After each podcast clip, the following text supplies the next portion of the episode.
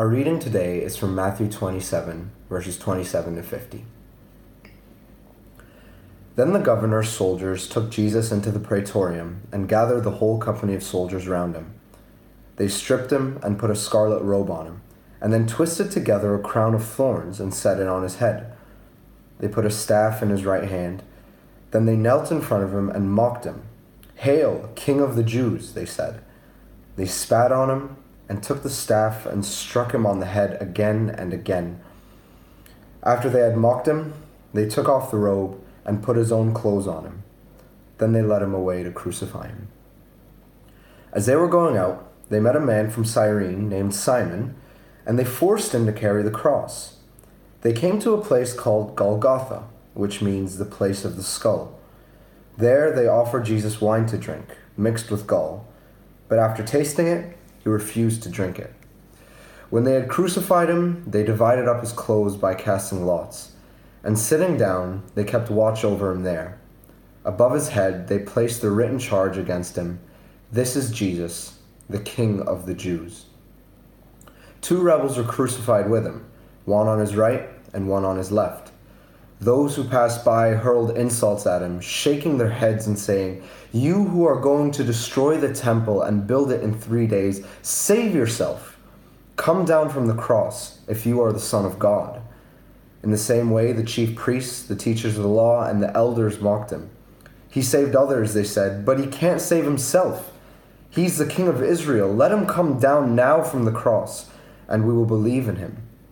He trusts in God. Let God rescue him now if he wants him. For he said, I am the Son of God. In the same way, the rebels who were crucified with him also heaped insults on him. From noon until three in the afternoon, darkness came over all the land.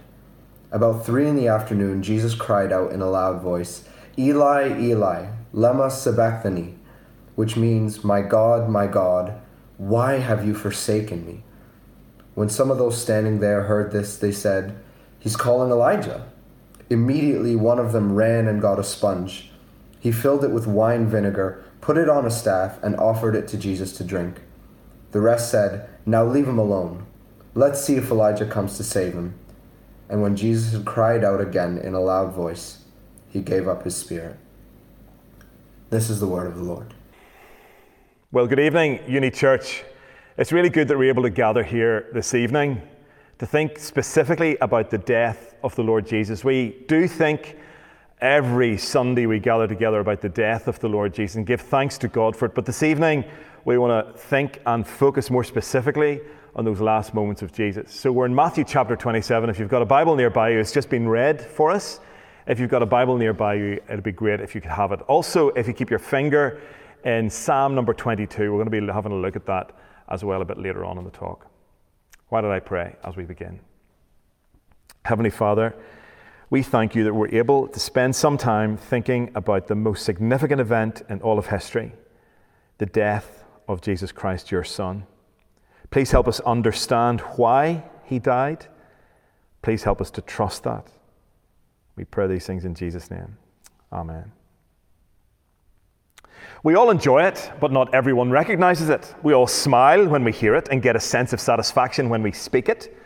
Its formal definition is the expression of one's meaning by using language that normally signifies the opposite, typically for humorous or emphatic effect. Normally, it's identified by the tone of the voice, the heavy pronunciation of the important words. Sometimes also, it's identified in the visual clues of the eyes, a wink, or the wry smile of the mouth. What am I talking about? Irony. Phrases like, don't go overboard with the gratitude when a thank you has been less than fulsome.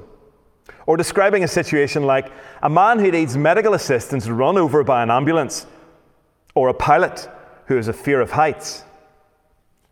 Sometimes we call it a joke with a jag, where in all appearances you're cracking a joke, being funny, but actually below it, you're making quite a serious point. Often it's said, never a truer word is spoken in jest. Irony can be vicious, nasty, and bitter to hear, but sweet to deliver. It has advantages. It can clarify something that in some way may not have been clear beforehand. It can point out what's important, and it does so succinctly. Well, this chapter of Matthew's Gospel describes the final moments of Jesus' life. It gives detail about his death. It is the story of the crucifixion, in which we get the truth about Jesus, but in this case, from his enemies and executioners, not his friends. It isn't the apostles or the disciples or the Christians who are spelling out this truth, rather, it is those who are killing him. And the thing is, each statement, each detail is full of irony. The irony here points out what is important. See, at this point, Jesus is now a threat to the ruling classes, both religious and secular, to their authority. They resent Jesus' popularity, for he threatens their power. Their stranglehold domination is being loosened, and Jesus is viewed as the revolutionary, which, of course, he wasn't in the way that they thought he was. In actual fact, Jesus' kingship his rulership was an even greater revolution. So they brought him to trial at a kangaroo court in order to execute him. He is presumed guilty from the very outset of his trial. The only outcome was death. So, what do we read in this passage? What do we hear? Let's have a look. Verses 27 to 31. We hear that the man who is mocked as king is the king. Let's read it. Then the governor's soldiers took Jesus into the praetorium and gathered the whole company of soldiers around him. They stripped him and put a scarlet robe on him, and then twisted together a crown of thorns and set it on his head. They put a staff in his right hand and knelt in front of him and mocked him. Hail, King of the Jews, they said. They spit on him and took the staff and struck him on the head again and again. After they had mocked him, they took off the robe and put his own clothes on him. Then they led him away to crucify him.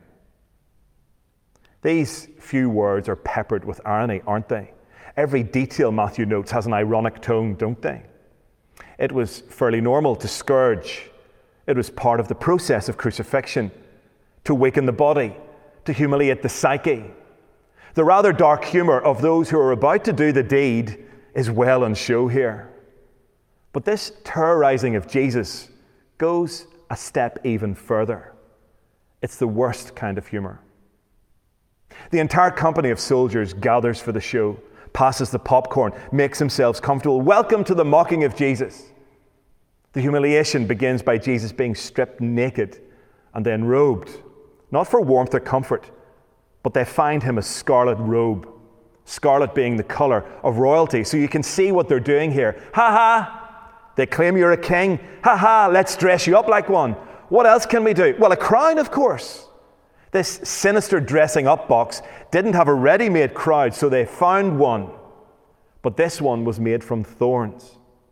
The barbs on thorn branches in the countryside around Jerusalem were long and sharp. This was a brutal, mocking makeshift crown designed to draw blood. Then they give him a scepter not one made from gold with diamonds covering it, but a stick of wood. The robe, the crown, the wooden scepter, each designed to mock Jesus and to claim that he is some kind of king. They even gave him homage, mockingly, sarcastically, ironically, calling him a king, not meaning a word of it. All a big joke to them. But in their irony, bedecked with the makeshift symbols of royalty, baying, Hail the King, never a truer word was said. You see, Jesus was the King. He had blue blood coursing through his veins. His family tree, outlined at the start of Matthew's Gospel, stretched back and included the great kings of the past. In fact, the greatest, David. Jesus was a king by right. He spoke as a king, rightfully and with authority. He was God's king, the king above all kings.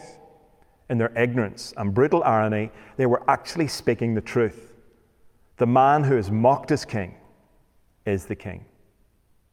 Secondly, the man who is powerless is powerful, verses 32 to 40. Have a look. As they were going out, they met a man from Cyrene named Simon, and they forced him to carry the cross. They came to a place called Golgotha, which means the place of the skull. There they offered Jesus wine to drink, mixed with gall. But after tasting it, he refused to drink it. When they crucified him, they divided up his clothes by casting lots. And sitting down, they kept watch over him there. Above his head, they placed the written charge against him This is Jesus, the King of the Jews. Two robbers were crucified with him, one on his right and one on his left. Those who passed by hurled insults at him, shaking their heads and saying, You who are going to destroy the temple and build it in three days, save yourself. Come down from the cross if you are the Son of God. Crucifixion was a most brutal way to die. It was both an effective punishment, death always inevitable, and humiliation, always a welcome for them, byproduct, the most callous deterrent. The intense powerlessness present in crucifixion, the beating, the scourging, no physical strength even to walk to the place of punishment, all designed to bring about death over the slowest, most humiliating way. The person to be crucified had to carry the crossbar to the upright stake in the ground, being nailed to both. Jesus was so physically weakened by all that he had met at the hands of the soldiers in his scourging that a man called Simon from Cyrene had to carry the crossbar for him. Crucifixion was death by asphyxiation gasping for breath under the weight of one's own body when strapped to this Roman gibbet. Hence the breaking of the legs for those who were close to death but not Jesus. Absolute futility, shame, terror, horror, unending pain in the lungs, gasping, grasping for the very last breath.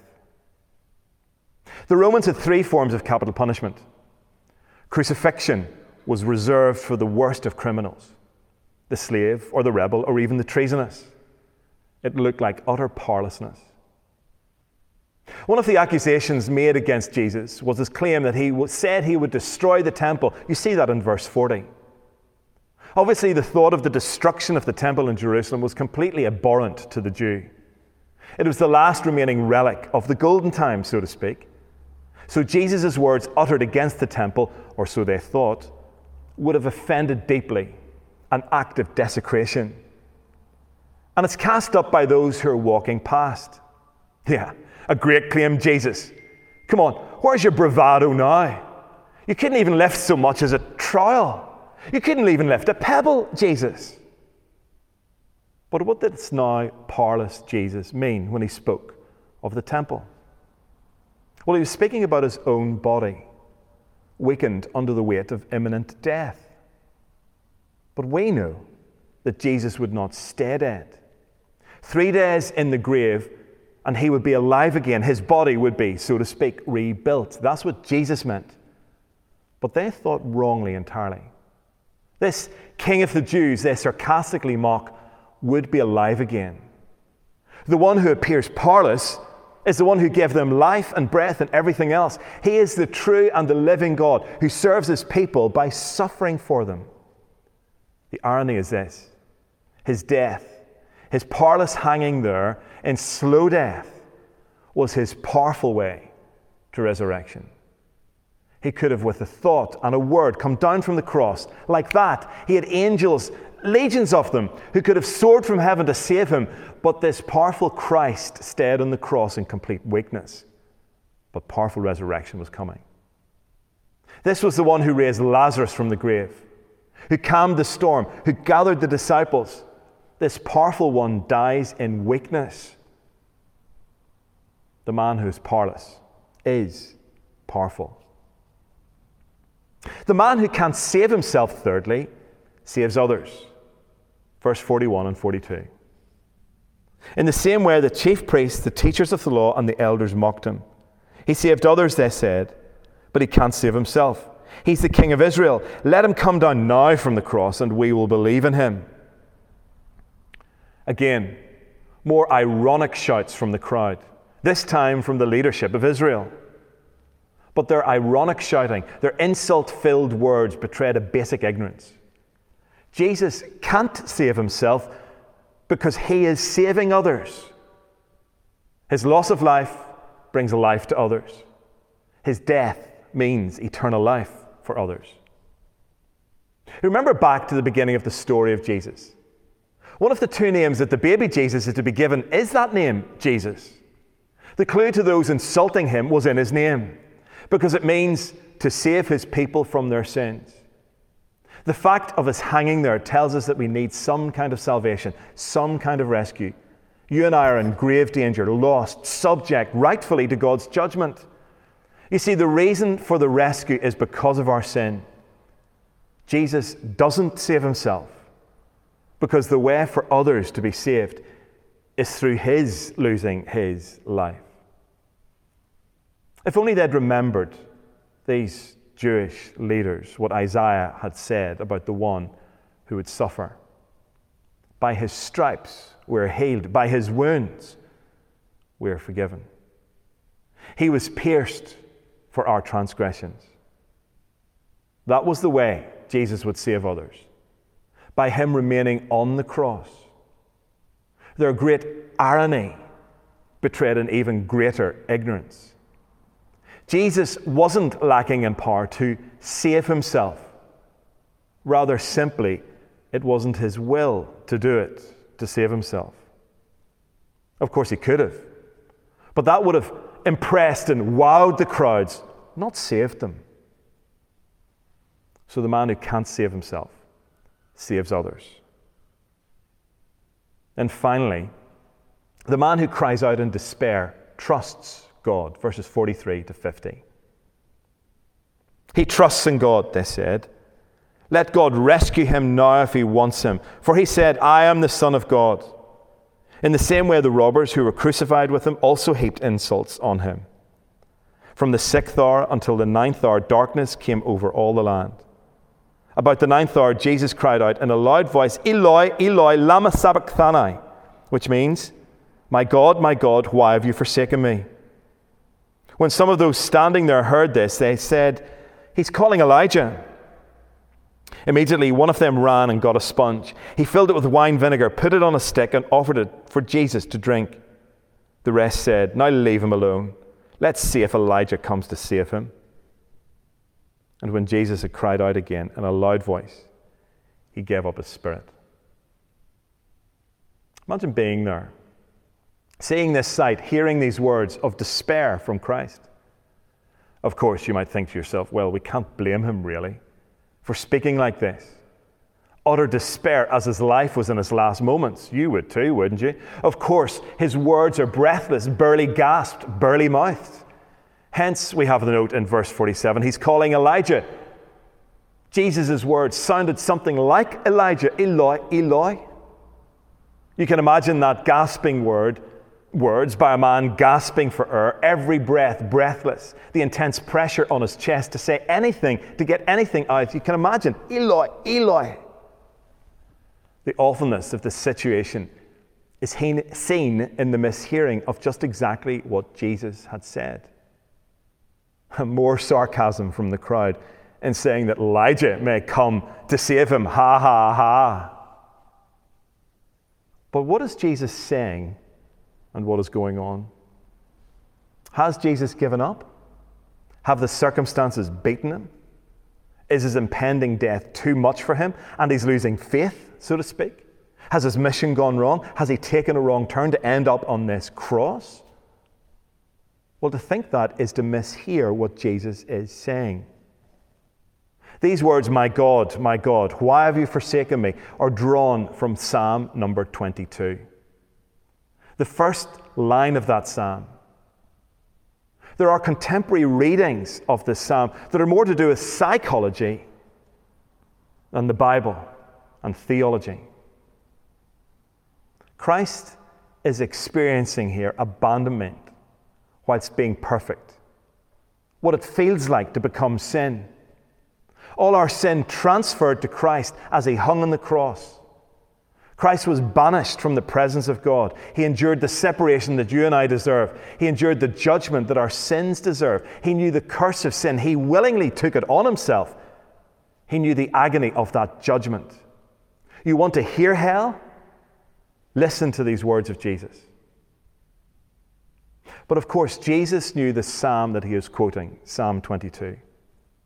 If you take a read through it, you hear words like, All who see me mock me. They make mouths at me, they wag their heads. And those are exact words. They wag their heads, quoted here in Matthew 27, verse 39. Look at it. And those who passed by derided him, wagging their heads, to show that this psalm is being played out in the death of Jesus. In verse 16 of the psalm, we read, They have pierced my hands and feet. And in verse 18, they divide my garments among them, and for my clothing they cast lots. Let me read verses 22 to 24 of Psalm 22. It goes like this I will tell of your name to my brothers. In the midst of the congregation, I will praise you. You who fear the Lord, praise him. All you offspring of Jacob, glorify him and stand in awe of him, all you offspring of Israel. For he has not despised nor abhorred the affliction of the afflicted, and he has not hidden his face from him, but has heard when he cried to him. In other words, this psalm ends with a note of triumph. Jesus isn't curious, wondering how this is going to turn out. He had embedded in his soul both the horrors of the moment of abandonment, and he had embedded also in his soul, and might think, God will not despise me. In the end, he will take me back. So he knows it is not a final cry or an ultimate cry. He endured the cross for the joy that was set before him. And the why is not a request for a theological answer from God. It is a real cry of spiritual desolation with words that were second nature because his whole life was scripted by God. You see, Jesus is cut off in his death so that you and I don't have to be. So the man who cries out in despair trusts God. So, this is the cross the death of Jesus for your sin, for every expression of your rebellion against God. Jesus took it when he hung there. Let's pray. Maybe you now want to say to God something like, I'm sorry. Please forgive me for my sin. Please forgive me for my turning away from you in my words, in my thoughts, in my actions, every bit of me. But thank you, Lord Jesus, for dying instead of me in my place for my sin. Please help me to live with you as my King until I meet you. In Jesus' name. Amen.